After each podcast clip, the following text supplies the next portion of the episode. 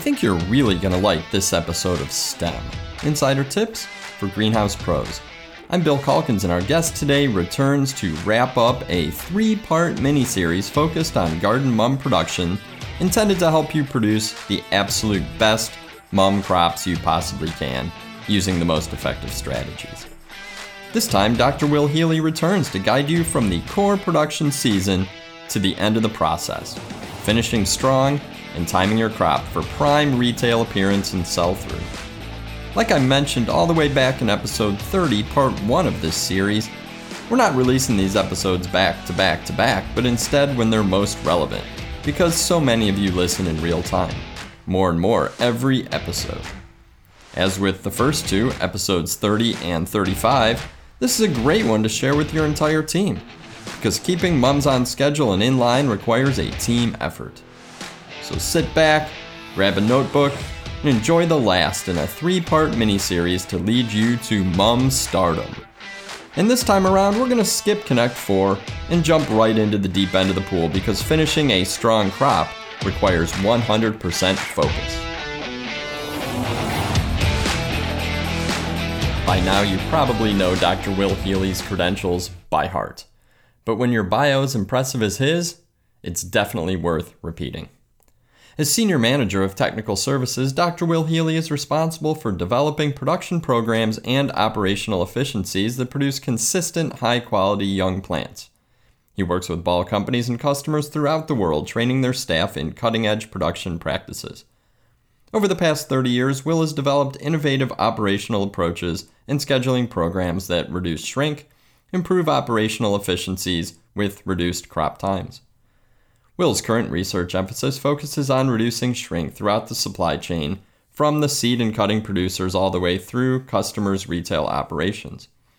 As growers move to performance based trading, managing shrink has become the new ticket to play for growers at all levels.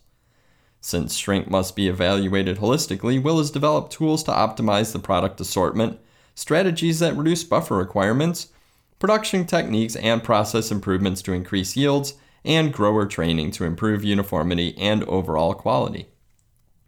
A key to Ball's success in young plant production has been the development of product standards and procedures to ensure consistent performance.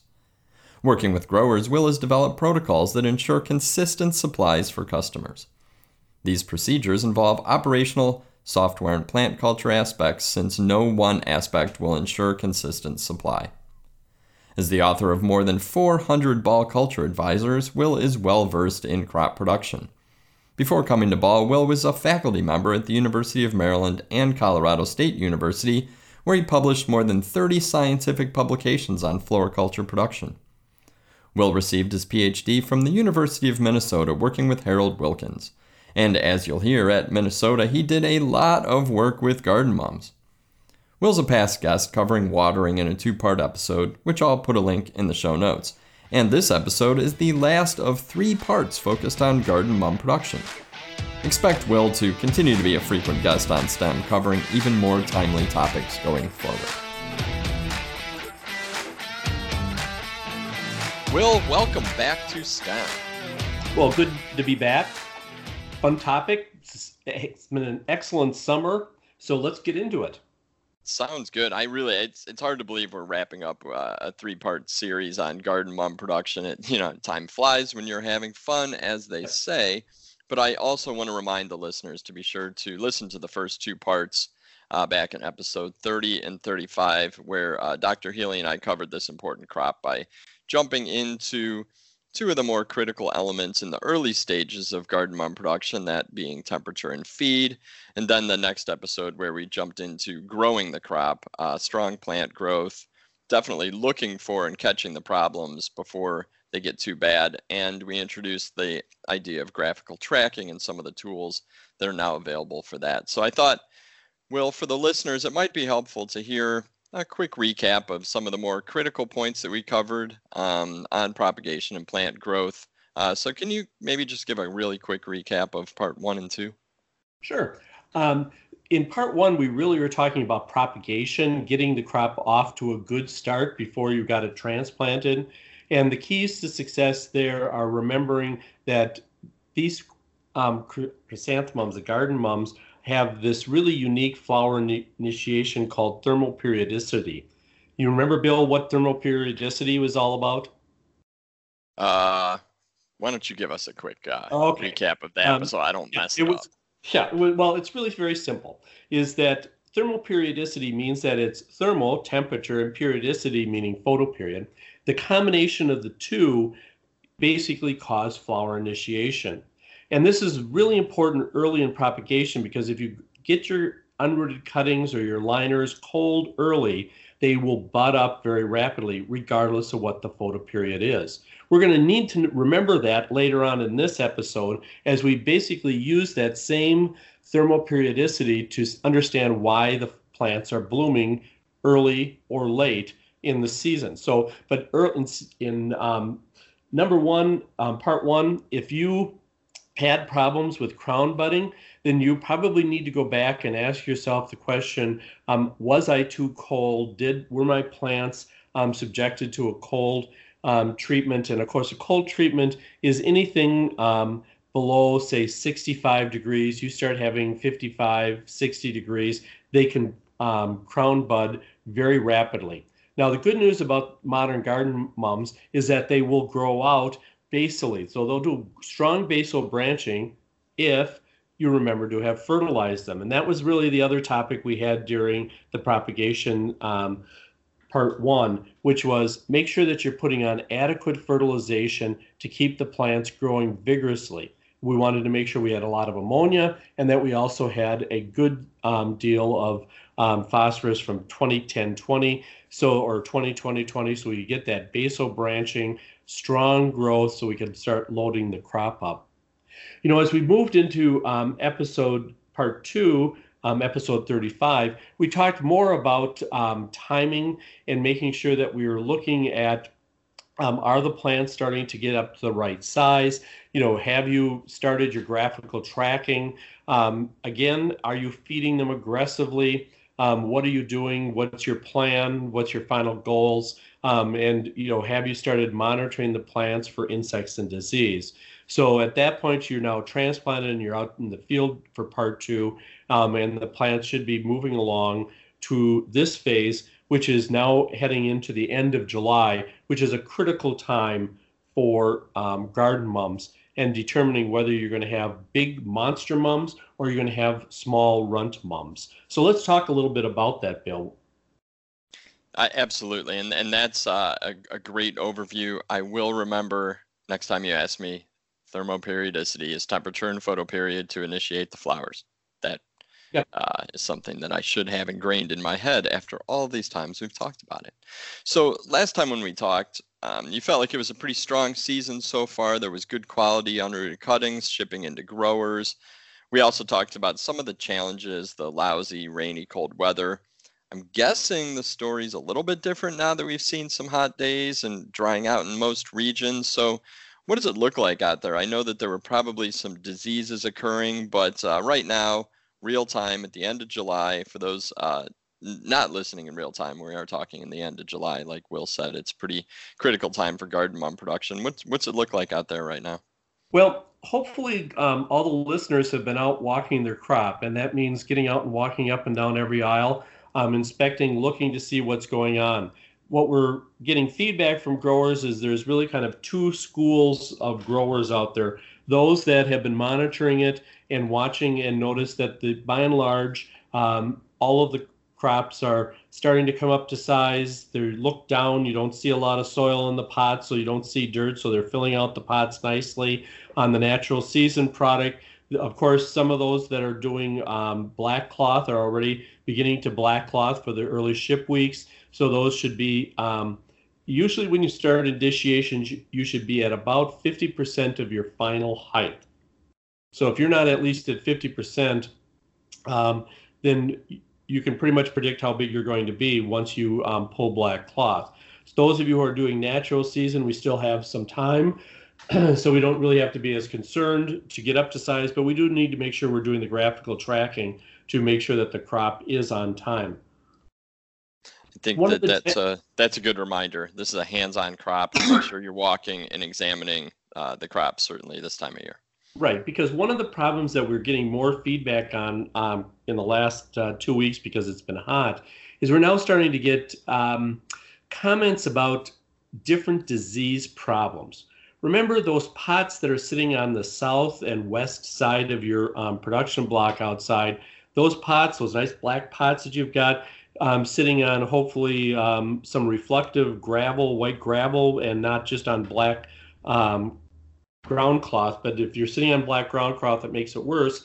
Is that you're basically raising the temperature of the pot on that outside edge where it's exposed to the sunlight. Oh, no, 120, 140, or even higher, depending upon how high the ambient temperatures are.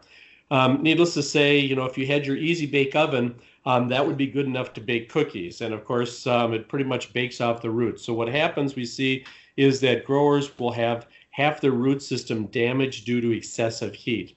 Is there anything you can do about it?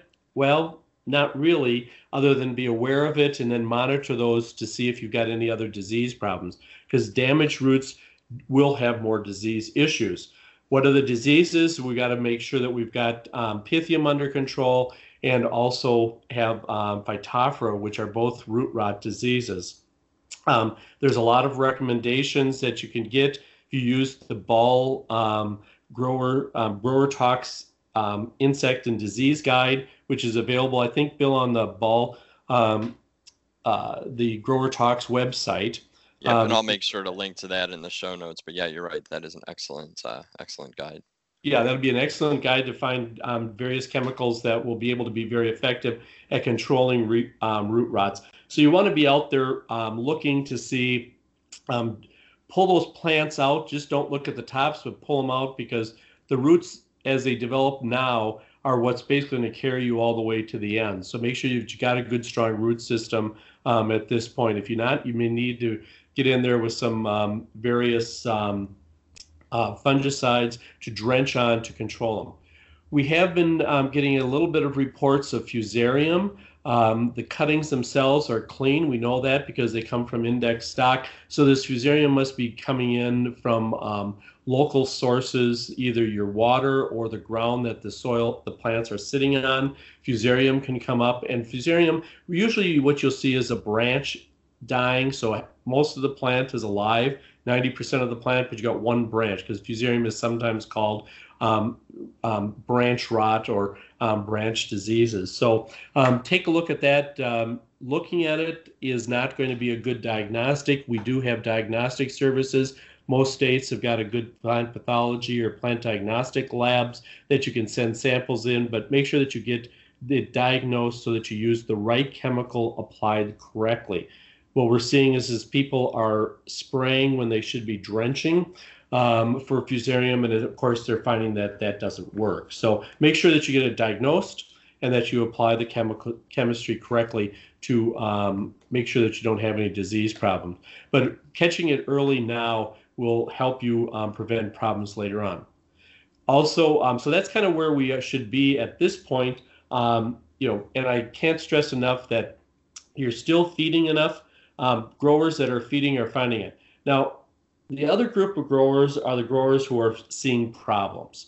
The problems that they are seeing is many cases um, they didn't feed aggressively. They're only feeding at 100 parts per million um, because they're hoping that their slow release kicked in, and maybe their slow release did not kick in early enough um, because, well, it just was so cold it didn't start to release if they're using a temperature releasing um, slow release. So those growers are seeing um, advanced levels of chlorosis. They're seeing plants that are not sized out and starting to cover the soil. So they look down and they see a lot of soil down that pot.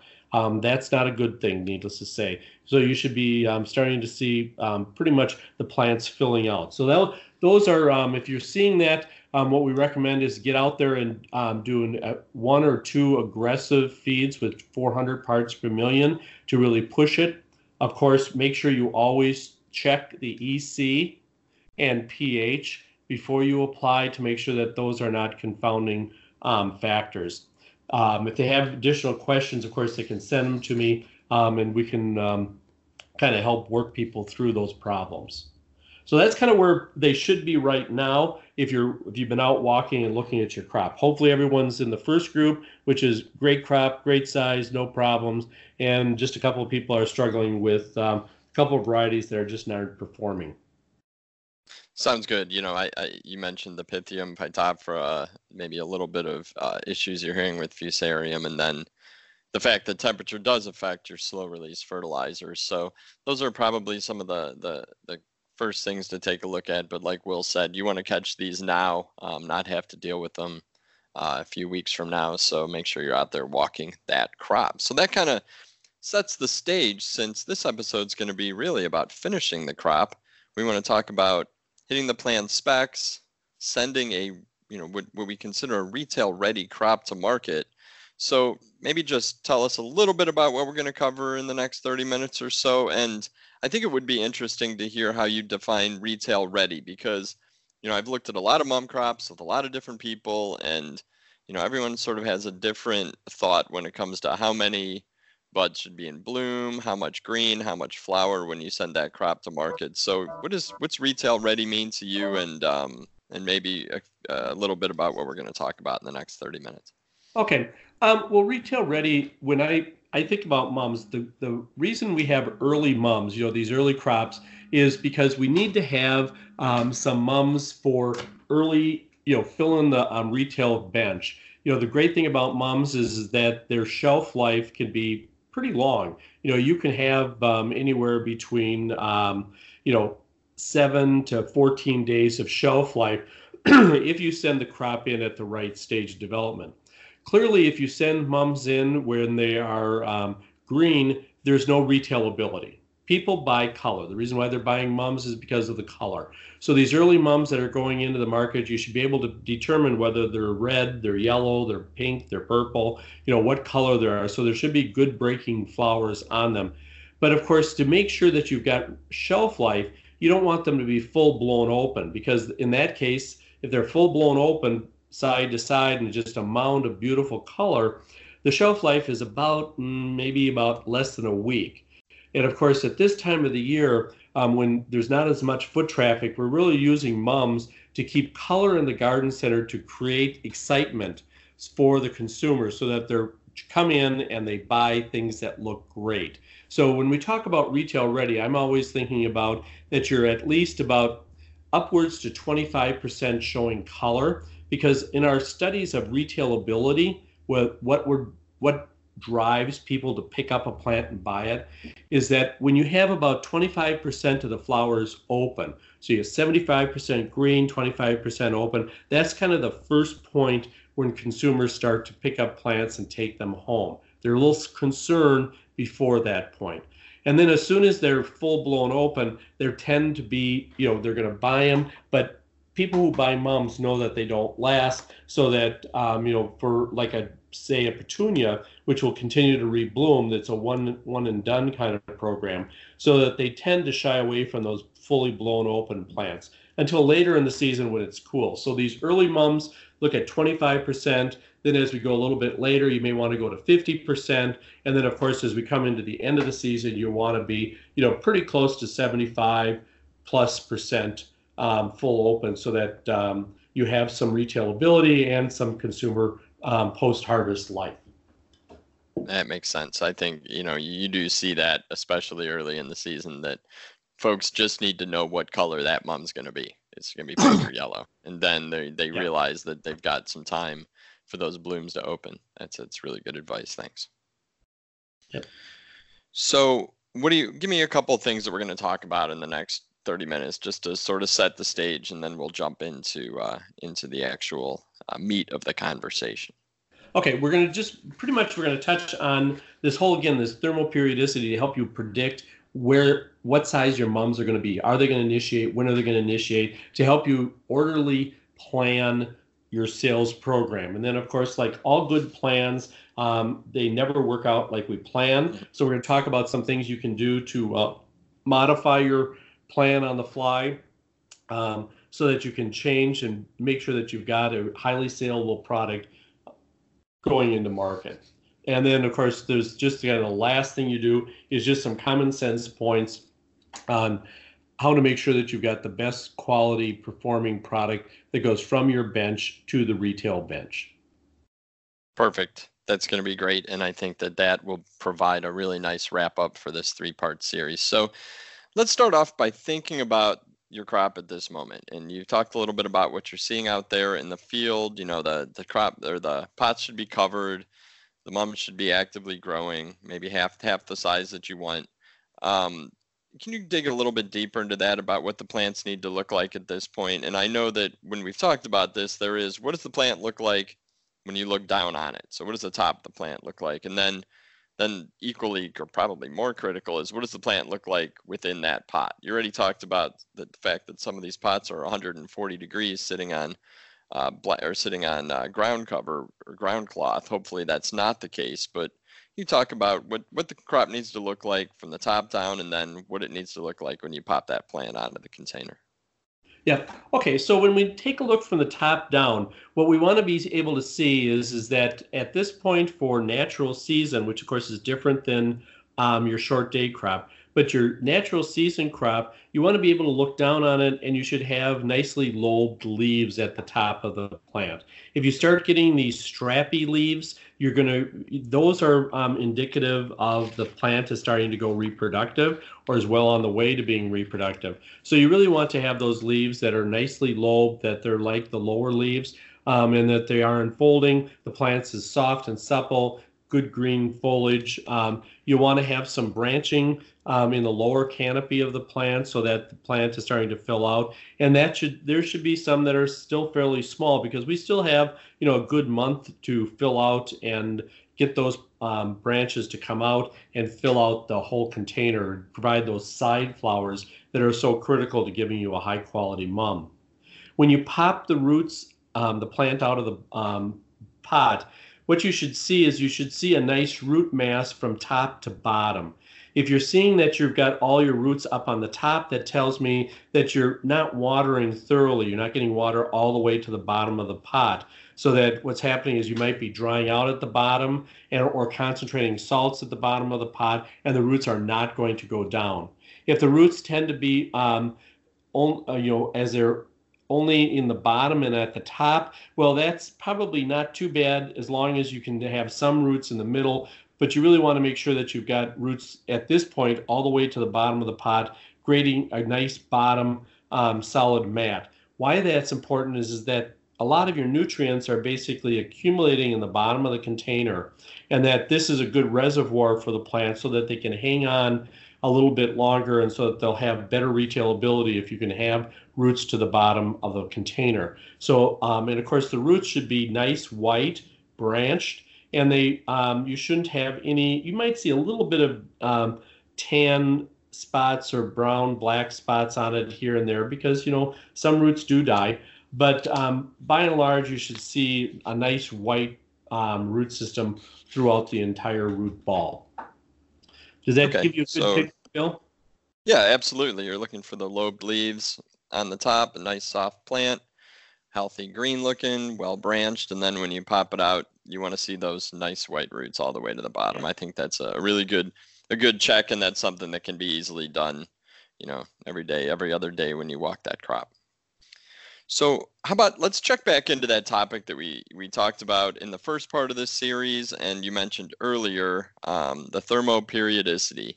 Can you review that process of flower initiation because I know it can be confusing to people, and then talk a little bit about and you mentioned it earlier how important the thermoperiodicity is at this stage when you talk about sizing those mums up to deliver to retail.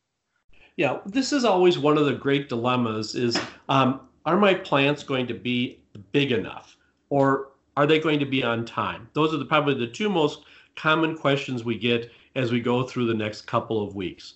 What we know is, is that this temperature and um, is during the period from about July 20th to about August 5th is really critical in determining are you going to have monster mums, huge product, or you're going to have minor um, mini mums, which are very short and hmm. um, not as well branched. So you kind of this is the window when we basically determine whether we're going to have big or small mums.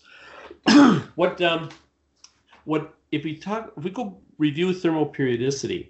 What that means is, is that um, mums, as everyone knows, are short day plants. But there's a giant comma but at the end of this. It all depends upon the temperature.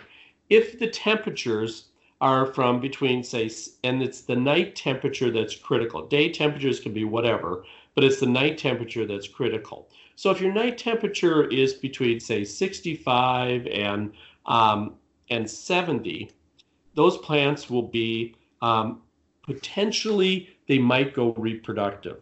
As you go above 70 degree night temperatures, those plants will be vegetative regardless of photoperiod. And actually, as you go above 85 degrees, the plants cannot initiate flowering. So that there's, um, they're basically, they're not sensitive at all to photoperiod. So there's um, that little window in that uh, the 70s where they um, can be vegetative under um, long days, but they can also be reproductive under short days. But as you go down below 70 degrees, they become progressively more reproductive regardless of photoperiod. Okay. Did I confuse you yet, Bill? Should I recap? Um, no, I think that okay. I, I do think that that make that makes sense. Um, but yeah, like you said, the the real questions are: Are they going to be big enough? Are they going to be on time? Okay, so how you how you judge this is you go out there and you um, you look at your thermo, a thermometer. Put some thermometers out there in the field, the high lows, because that's really critical to understand what's going on out there in your field. Um, what's the measurement in your greenhouse or at your house might not be as useful as what's happening in the field because that's where the action is. So what you want to look at is, is how cold did it get last night? So, you know, if it stays in that 65 to 70, you're probably, you know, if it's one or two nights, eh, that happens. If all of a sudden you start having these very cool 55, 60 degree days, you know, I was up in northern Minnesota um, a week ago, and sure enough, it was 57 degrees every morning. That's cold. Mm-hmm. That would be, um, especially if it was overnight for several nights, um, you need about three nights at below 60 degrees is enough to initiate flowering in most of the varieties. So that's why we need to have a high-low thermometer we want to take a look at what is my temperature. Because if your temperatures are staying in the desirable range, no problem. For those people, and that will help decide, you know, am I, when am I going to be flowering? Because, um, and is it going to be big enough? Because if you experience the low temperatures which initiate the plants, and your plants are at about half your desired final height, you're good to go. If they're less than half your desired height, well, then we're going to have to use some other things that we'll talk about later about when we talk more about graphical tracking.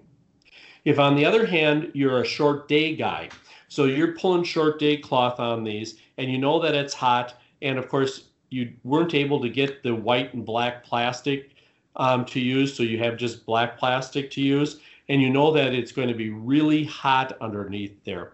What you can do is, is you can um, not pull at the end of day, but come back in, set your alarm, and come back in, say at four o'clock in the morning, and pull the shade cloth at about 4 a.m.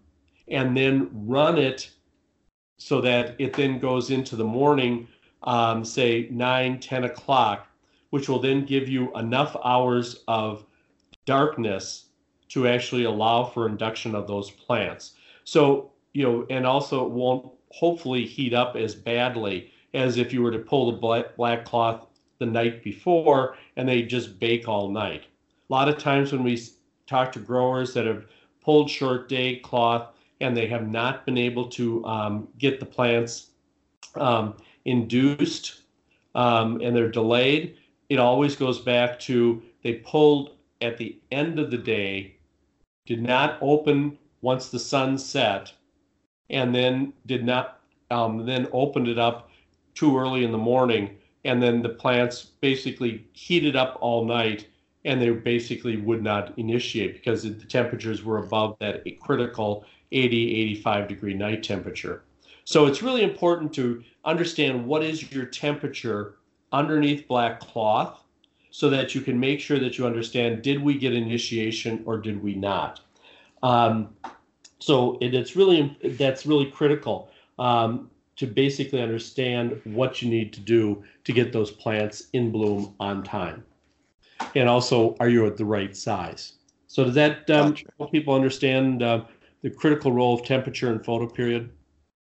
Oh yeah, absolutely. I think that it's good to have a little bit of a refresher and then talk about how critical it is. Like you said, um, we're talking right now at the end of July, and um, you do have that window right now of, of really nailing it so that you can send that awesome crop to market.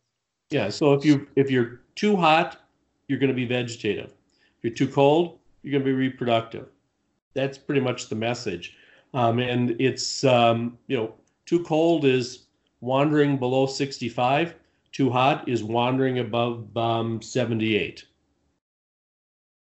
and your your advice to go out and buy some uh, thermometers so you can track the highs and the lows, put them yeah. out in the field, I think is really good and probably a pretty inexpensive uh, way to get a little bit of data on this. Right, because once you know that, um, then that will help you decide. Okay, so what do I need to do to bring this crop on into its desired final height, and what happens if I, you know, what are my strategies? Should I a I initiated them all. They're initiated. It got cold. You know, I planned this out in nice sequence of varieties and everything sequenced out beautifully, and they're all initiated too early. Now what do I do? You know, so that helps you give me give get you some strategies of how do you manage this crop going forward because that's really what you're trying to do is manage the crop. Right. And I think so let's switch gears a little bit and maybe this is a backtracking a tad, but when you were planning the varieties that you're going to use to hit these certain ship dates, I know that there's um, like if you look in the Ball Seed Garden Mums catalog, there's a response groups. So you can select your product based on some of these response groups. And I know this has to do with scheduling, but what else can you tell us about how these groups help with selecting the best varieties to hit the dates? Because I know there are things you can do within the life of the crop to to make sure that they time right and they and they look retail ready when you want to ship them but there's also an element of variety selection right? Oh yeah there's a huge part of it. Um, what they've done is is they the garden mums by definition are those varieties that from the start of short days to first open flower is a defined period of time and in garden mums six weeks seven weeks eight weeks are the definition of a garden mum. Then when you go to 9, 10, and 11, those are considered pot mums, um, which is a completely different market, although you can use some nine week for garden mum purposes. But those really take a lot longer to flower. Then, of course, there's even longer ones that are in the teens, and those are all cut flower types. So what it means is there's more leaves, in, it takes longer to initiate, and there's more leaves that have to unfold so that of course remember every leaf gives you more internodes so we like to use in the garden mum world we like to use seven and eight week varieties which basically if you would plant both of them at the same time seven and an eight week variety and you both initiate them at on the same day then one group the eight week will flower one week later than the seven week so that you end up with seven and eights. So some growers will plant seven and eights together and they'll plant them, say, every other week to give them a continuous um, flowering pattern. So, in a perfect world where the night temperatures don't get too cold or they don't get too hot, this gives you a nice um, sequential flowering of your chrysanthemum um, season for you know six to eight weeks, depending upon how long your sales season is. So that's what why growers will use these different response groups.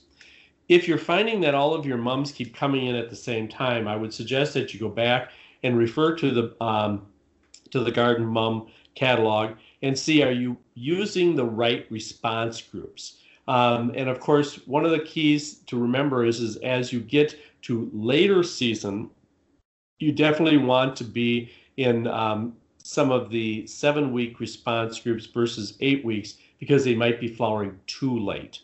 So making sure you've got the right response group is really critical in your overall timing of your program.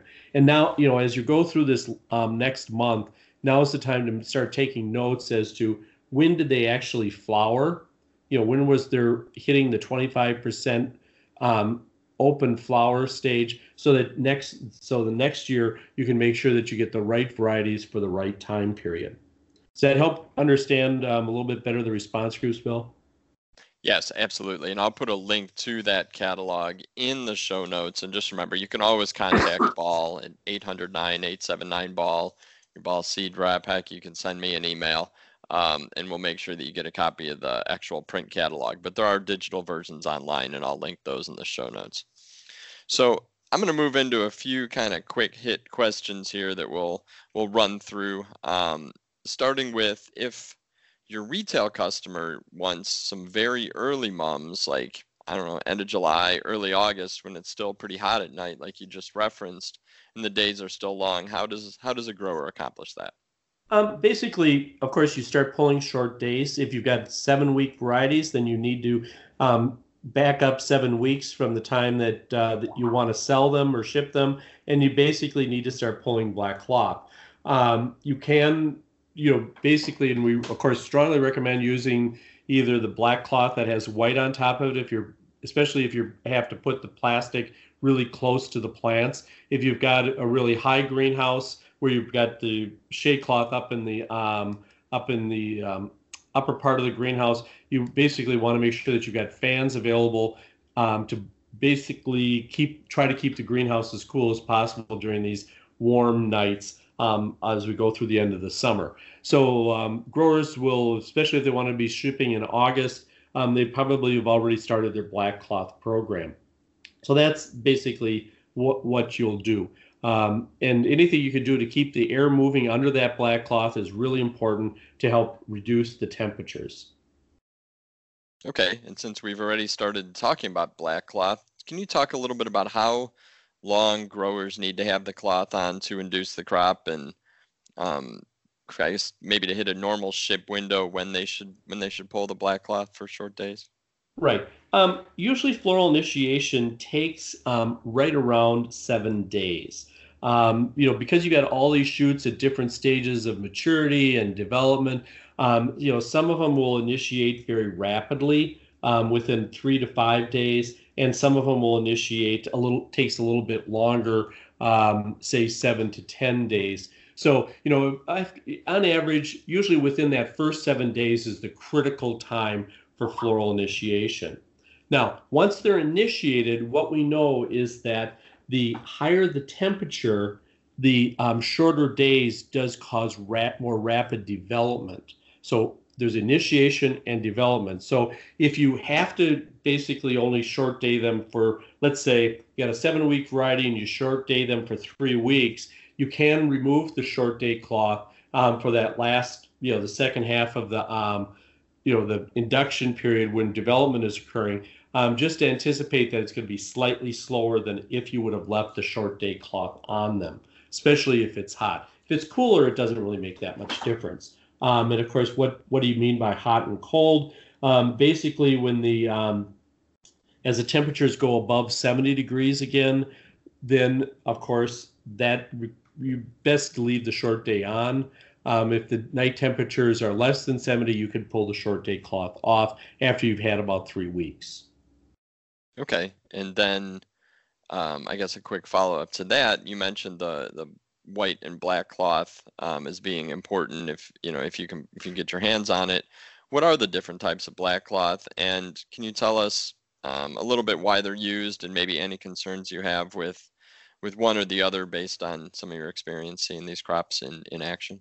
Right. Well, the um, a the the quick and dirty one, of course, is just pulling um, four mil or six mil plastic over the crop and um, just laying it on top of it. That is probably the most difficult to be successful with because, of course, you're heating up right at the top of the um, plants just due to the black plastic. Um, if you've got to do that where you're just basically pulling plastic over the top of the crop, um, and so it's sitting really literally on the plants. You probably need to get some of this white and black plastic so that there's white on the outside and um, black on the inside. This helps reflect some of the heat, the sunlight, which helps reduce the light. Growers will also build hoops so that they can get it actually create some airspace between the top of the plant and the top of the plastic, and that um, is considerably better. Um, they sometimes will actually pull a um, heavy shade cloth, um, which is basically has some um, so the heat can basically dissipate through it so that you don't build up heat. And of course, the um, structured short day cloth is probably your best overall short day cloth, but that of course means that you got a lot of money involved. And I'm not sure unless you've got it built for some other purpose, um, whether you can justify it. Um, so not very many people have short day areas with automated shade cloth systems, but those are the kind of the three different um, scenarios that we see a lot of growers using. Okay, I think that's a really good uh, warning is that if you are just pulling the plastic over the crops, that they will really heat up there um, where they meet the plastic. And maybe at that point, it is a better bet to grab the, the white on top, black on the bottom. Um, but really, if you can put a hoop or some sort of a structure over that crop, you're in even better shape um, right. to allow a little bit more airflow. Now, that I think that's really good advice. I've seen it all. I've, you know, I'm sure you have too. Yeah. Growers can be successful with any of those. Um, but uh, it's a matter of um, you know your best chance of success and sending that best crop to market. That's why we're doing this series of podcasts. Right, and and understanding that if you make this choice, you're going to get that response. So if you only have got black plastic, make sure you've got a high-low thermometer underneath there, so you can really gauge what temperatures you're experiencing. Cool. No, it's that that's really good advice. Um, we talked a little bit before about um, the fact that now's the time of year when you're really determining whether you're going to have monster mums or mini mums. And going back to the previous episode when we talked about uh, this graphical tracking tool, and I know for a fact that many listeners checked it out because I got a lot of emails saying, "Hey, thanks for making this resource available." Um, and it really is a good tool. It's at ballseed.com. Again, I'll put the link in the show notes. But when we talk about hitting the the graphical tracking numbers desired, can you talk a little bit about that this time of year? And um, I guess kind of just bottom line, if the crop's too short, what do you need to do? If the crop's too tall, what do you need to do? Um, yeah, and actually, the um, at the ball field day last week, um, we had a um, demonstration that a lot of people stopped by to look at, and were really interested in what we had come up with for a simple little tool to um, help you decide what the height is. And this simple little tool for graphical tracking is basically buy yourself some um, one inch wide masking tape or painter's tape. And then basically you um, put you take a bamboo stake and you um, then stack the tape one is so stack them right on top of each other up the up the stake and then you could put numbers on them you know this is you know 8 inches 9 inches 10 11 12 13 14 15 you get the you get the gist right bill yeah so that as you're walking by you can see that oh well it's the 15 is gone so these plants are at least 15 inches tall. So you could quickly go and see how tall are my plants. You don't have to figure out where's my tape measure, where's, um, you know, how tall are they, fumbling around with tape measures and trying to graphically track it. So it's a cool little tool. I think Chris Beatty's um, even um, is going to have a video on using that tool. So let's um, keep uh, eyes alert, and um, I'm sure Bill, you'll be able to send some information out on that also. Oh, absolutely. Um, so then um, what we want to do is want to make sure that we're graphically tracking so we know that if the plants are too short, now is the time to start putting some fascination. It's a gibberellin and it will help stretch the plant. So multiple applications early in the crop to stretch it, to get it up to size is a much better plan than trying to wait until you've got visible bud and then stretch them. Because then they, if you do it late, with a high rate to get them to hit the size, you start getting them very floppy and more spaghetti, and they don't look quite right. And you can also affect flower development. So start looking at spraying early to make sure that uh, multiple applications are applied.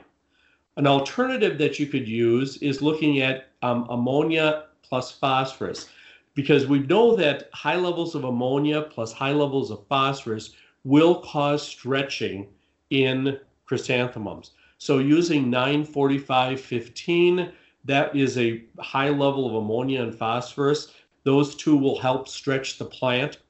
Um, 20 20 20 has a lot of ammonia and phosphorus. That will help stretch the plant. So making sure you're using your fertilizers also to um, accentuate the stretch.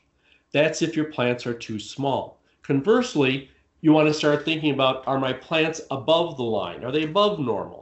Um, are they getting to be too tall? Well, in that case, one of the th- first things you want to do is back off on that ammonia and phosphate. So if you're using um, 20 20 20, 20 10 20, or other um, phosphorus feeds where the number is greater than 10, you may want to start backing off on that particular fertilizer or switching to a low or no fertile um, phosphorus like a 13-2-13, 17-4, 17-5. Um, there's a number of different formulations that are low phosphorus, low ammonia, and the plants will then start toning down and stop stretching.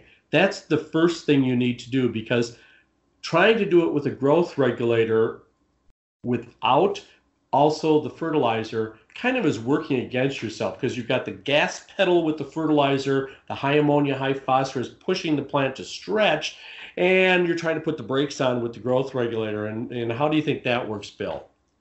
Oh, that that does not sound like a good plan. No, it's pretty it's pretty unsuccessful and unsatisfying. So make sure that you get your feed to more nitrate, less ammonia, less phosphorus, and at the same time that you're then looking at um, using a paclobutrazol, Bonzi, or any of the other um, as a very good effective um, growth regulator to pretty much slow them down and get them to stop.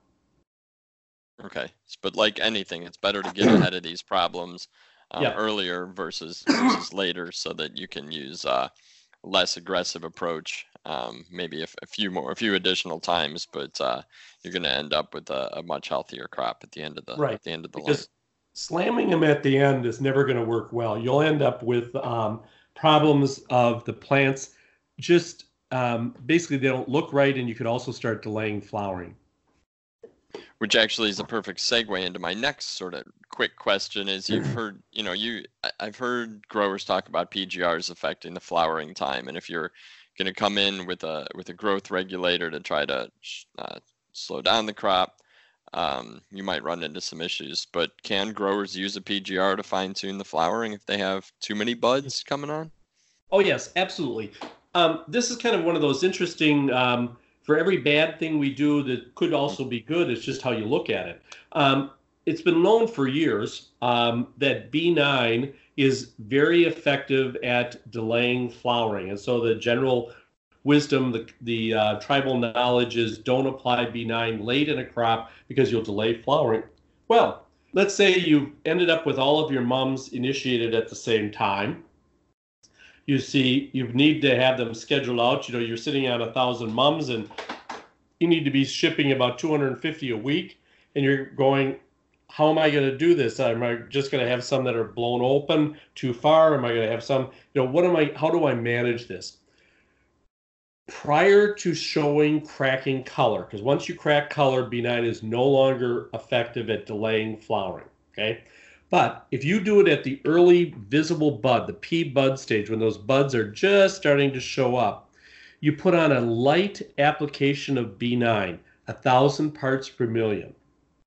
You can um, basically get about a week's delay for every application. So what we recommend growers do is if they're trying to spread their crop out so they're not all flowering at the same time, decide how do they want to spread it? Do they want to spread it in thirds? Do they want to spread it in quarters? You know, you make that decision and then you let one group just let it go and flower normally. But the other two, if you're trying to do thirds, you basically spray them once a week with a thousand parts per million after you start seeing that they're getting a little bit more you know differentiation between the first group and the second and third then you stop spraying the second group and it will slowly start coming on. But yet you still continue to spray the third group. So that this helps you spread the crop out um, a little bit. Is it a perfect way? No it takes a little work to kind of figure it out but it does help you spread the crop flowering time out so that you do have plants that go into market in that deal stage of development. Okay, I, I, I like that, and again, your your advice, you know, you're thousand parts per million B9, that's at first bud, not when you see flower. So right. Once you see color, it's over. Nothing happens. Gotcha. You, you, it's not effective. So you got to, and you could put on. I've seen growers put on a three up to four applications and hold them back, but that fourth application is kind of dicey. It doesn't doesn't work real well. But hopefully okay. you're not you're not trying to hold a crop for weeks. That's for sure. So let's talk real quick about feed, like we do with every crop. Um, should growers be adjusting their feed program to hit EC and pH levels? You talked about that a little bit earlier. Um, what formulations make sense this this time during the crop cycle, and then um, what happens when that slow release fertilizer that you applied when potting them up runs out? Um, you talked how temperature does affect it, so it might not have um, might not have hit the crop yet. But what happens when that when that runs out? What do you, what do you need to do in terms of fer- uh, fertility?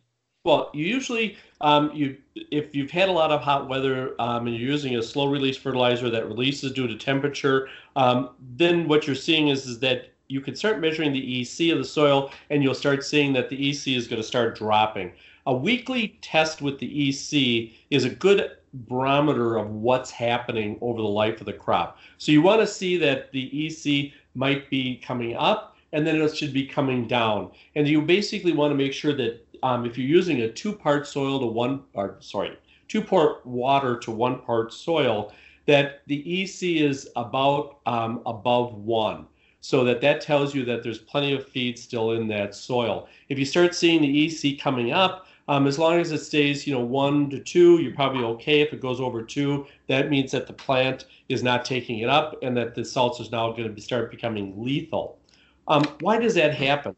Well, one of the things we know is, is that as once the plant get, reaches visible bud, it's pretty much done taking up nutrients. So it just naturally basically shuts off any additional nutrient uptake. So that naturally, if nutrients are being applied, but the plants are not taking it up, what's going to happen is, is the nutrients basically build in the soil and the EC builds up. Because remember, the EC of the soil is a measurement of what's left after the plant has removed what it needs. So if the EC is going up over time, that means you're, you're putting on too much.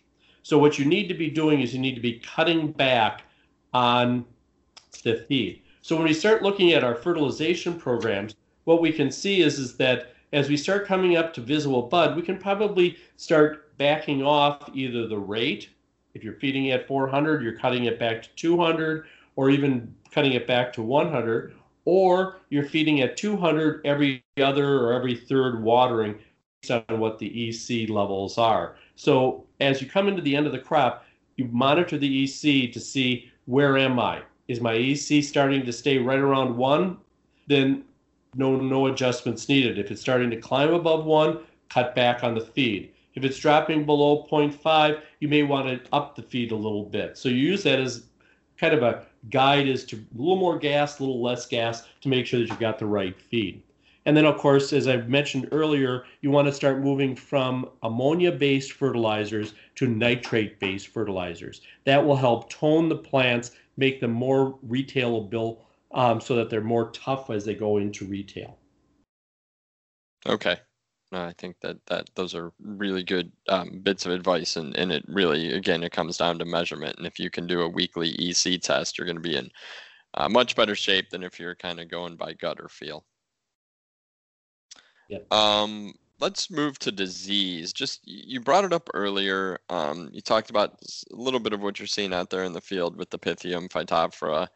Um, but what you know, with all this grain or rain and the growers starting to see some of these problems, what are the best, uh, most effective sprays or drenches to use if if you're if you're spotting some of these diseases cropping up? Well, you know, I, I'll tell you the diseases, and then you need to go back and look at the uh, Grower Talks articles on um, what is the best ones for you to use because um, different growers have different experiences. But um, at this time of the crop, we need to be worried about Pythium. Pythium is a serious problem because um, if there's been a lot of rain, it's rain is of course um, keeps the soil wet, and um, Pythium phytophthora are water molds. They like to have a lot of be wet. Um, as the plants start to mature, they as go reproductive, they start slowing down their water uptake. Um, and so what happens is a lot of times we see that the plants can easily be overwatered. And of course, you've probably got low spots in your um, ground. So usually we like to see as you come into visible bud, it's a good idea to put a preventative pythium control program in place and get that treatment out there. If you've had a problem with fusarium, you want to also include something for fusarium. Um, if you've had some other diseases, you may want to look at um, applying different uh, drenches to basically control those. Um, also, we want to be looking at as the canopy starts closing, and if you got a lot of um, wet, sclerotinia can be a problem, and there's good articles on uh, what sclerotinia looks like, and also um, there's some other foliar diseases that can come in. But scout the crop. If you're unsure, um, you know, by all means, send good, clear pictures. If you can't identify it in the picture that what the disease looks like, um, then we're not going to either. But if you've got a good hmm. picture that shows us um, what it is, we usually can start telling you what disease you've got if you send those in. So um, by all means, scout the crop and let's take a look at the diseases that you've got in your um, in your crop out there. Excellent. And in thinking about diseases, let's move a little bit to insects. Are there any insect challenges to be aware of um, as growers go into the final weeks of this mum crop? Yeah, pretty much. Um, you should have gotten all of your leaf miners should be under control. But you know, if you haven't watched your crop to look for leaf miner, now's the time to double down and get a good solid look. Probably the um, sleeper out there is thrips. Um, now, a lot of growers are, you know, the surrounding fields are going to start being cut. Um, there's going to be a lot of thrips movement um, from those fields. Now, we're really concerned about western flower thrips, but there's also an onion thrips that um, is a little smaller and looks similar, um, but we're not as concerned about onion thrips other than it can discolor the flower, but it's the onion thrips are not a carrier of the t- tobacco um, spotted tobacco uh, TSWV, tobacco mm-hmm. spotted mm-hmm. wilt virus or INSV impatiens necrotic spot virus. Um, these two are called TOSPO viruses um, why this is concerned in certain part of the country. Um, they're basically it's um, if they show up to having either the Tospo viruses, it's a stop sale. So you want to get out there and make sure that you've got thrips under control. Get your sticky cards out there to monitor it and make sure that you've got your um, thrips under control. Every so often we get an aphid infestation moving through. So just being walking the crop and, and watching what's going on is a really good idea. Make sure you get in the middle because that's where you're probably the problems are starting. So it's the usual suspects. It's yeah, thrips, usual suspects. And yeah. you can find them if you look for them. Um, and mm. so it's a question of finding them, look for them, and then um, you know checking the guidelines as to what was the effective control. Okay, and again, we'll link to that pest and disease uh, guide from Grower Talks that should have some really good information on that as well. Yeah. So, so we have gone through a ton. Um, I mean, just tons of questions, especially throughout the uh, the entire series, but certainly with this third episode. And we are right now on the home stretch. So to finish this up, let's think about you know the end of the line. You're you're shipping this quality mum crop to market during the heat of the summer. I know it can be tricky. It can be a challenge. You know, you could be hitting 90 degree days when you're when you're shipping some of these earlier mums. So, can you talk about what growers need to do to make sure that crop or you know do their best to make sure the crop is not overstressed before it arrives in the store because i'm guessing this is probably overlooked quite a bit which means that it's doubly critical to talk about right um, the biggest problem that we have in shipping garden mums is the fact that you know the crop looks great out in the field you put it up on the racks um, you put it um, you throw it in the trucks and when it gets to the um, other end of the trucking um, and they pull it off. The, they look, the plants look pretty sad. They're dried out, they're wilted, they turned yellow, the flowers look bad, you got disease problem. These are all indicative of heating in transit. Remember that your truck um, is designed to maintain a specific temperature, especially when it's packed tight wall to wall, front to back and that's what it's designed to do. It's designed to maintain an existing temperature. It's not designed to reduce the temperature um, because that it's usually the cooling systems aren't really set up to do that. Um, so you really have to be aware of the fact that what is the temperature? What is the effect of the soil temperature? Because really, if you think about what's where's the temperature, the temperature is all in the soil. Everybody should own at least one or two infrared thermometers. You can get them online for 20 bucks. It's the best 20 bucks you've ever spent because what it does is it allows you to predict what is my problem out there. You know, with an infrared thermometer pointed at the soil, not the plastic, but you got to actually, you know, get in there and pull the plant out and um, pull it out of the pot and then uh, measure the soil temperature.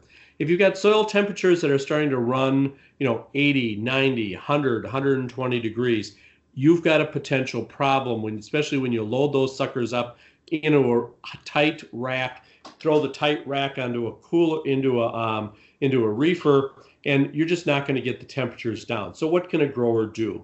Well, they can do a couple things. One is try to pack either early in the morning or um, you know late you know late at night, but that's really not practical. Or if you're going to have to um, pack when the um, during the day, which most growers do, check the temperature. If the temperatures are really high, so you start having soil temperatures of 90 and above, you may want to take some cold water and just water your plants with cold water, and that will significantly reduce the p- temperature of the um, soil, and then they'll travel well. We use this tr- trick extensively within our young plant. Um, you know, shipping is that we find that if we can reduce the soil temperature, everything travels well, regardless of what the truck temperature is. So that's key to success is getting that temperature. There's a lot of work that's been done, but I can't stress enough you know, packing, making sure that you move your plants into a um, shaded area, puts fans on them to try to reduce the soil temperature, add cold water to them to reduce the soil temperature. Anything you do to get the soil temperature down, you know, 70 degrees is a wonderful place, but that's of course more complicated. But um, if you can get the soil temperature down, things will travel much, much better. So those are really good best practices to share with with the entire greenhouse team. You know, keep the trucks in a shaded area. You probably can figure out how to do that. Pack the truck in the morning. I bet that you can figure out how to install that sort of protocol in your in your mum shipping plan and then water with cold water. So these are sort of low tech ways to uh, to really make sure that all that hard work you've put into this crop over all these months does not kind of go to waste when if the plants arrive all wilty and and looking looking sad at the store. So take take this advice talk to your whole team get these uh, installed in your best practices and i guarantee this is the kind of thing that'll really pay off. Yeah. So since this is the final episode and we've talked about you know dozens of topics over the last three episodes. Have we missed anything? You know, feel free to jump back into a previous episode or stick with finishing. I'm going to leave this up to you, Will. Have have we missed anything that that you you know you woke up in the middle of the night two weeks ago going, oh man, I wish I had covered that in episode one. No, I think you know the problem is this was uh, three C, three series um, shotgun of everything that you ever wanted to know about um, Will's way of growing mums. Um, and hopefully this has been beneficial. I, I hope that the take home message that people um, have is monitoring the crop is critical in your decision process. So making sure that you're doing graphical tracking, making sure that you've got a high low thermometer so that you can measure the temperature so that you know what did my plants experience because that's going to predict what is going to happen downstream to my plants? Are they going to flop? You know, are they going to crown bud? Are they going to bud up on time? Are they going to be too tall? Are they going to be too small? Um, you know, it helps you if you can monitor those um, two aspects, and then also monitoring the EC and pH will kind of help you with you know should you put the gas on or should you put the, a little bit more braking so that it'll help you steer this um, crop and keep it on on speed. So you know those are the the levers that we want to be controlling to have a successful mum crop. And that's that hopefully growers have come away with and we've given you some ideas and some tools to basically help you manage this crop more successfully and hopefully less costly so that you have 100% sell through because remember for every plant you don't sell or doesn't sell at the um, at the desired price, um, you basically consume the profits on four to seven additional plants. Um, so we want to make sure we've got 100% sell through on every single one going out at full value. And monitoring the data helps you do achieve that goal. Is great, and that harkens right back to your bio that I've read before each episode that talks about one of the one of the key things that you're focusing on now is reducing the shrink and how you know we're not our margins are not huge in this industry at, at any level of the supply chain and you know anything that you can do to you know have a have an additional saleable plant at retail you know i love what you said about when you lose one you're losing the profits on four. That's that's fascinating. I've never really thought about it that way. So monitoring is critical in your decision making practice. Track your crops.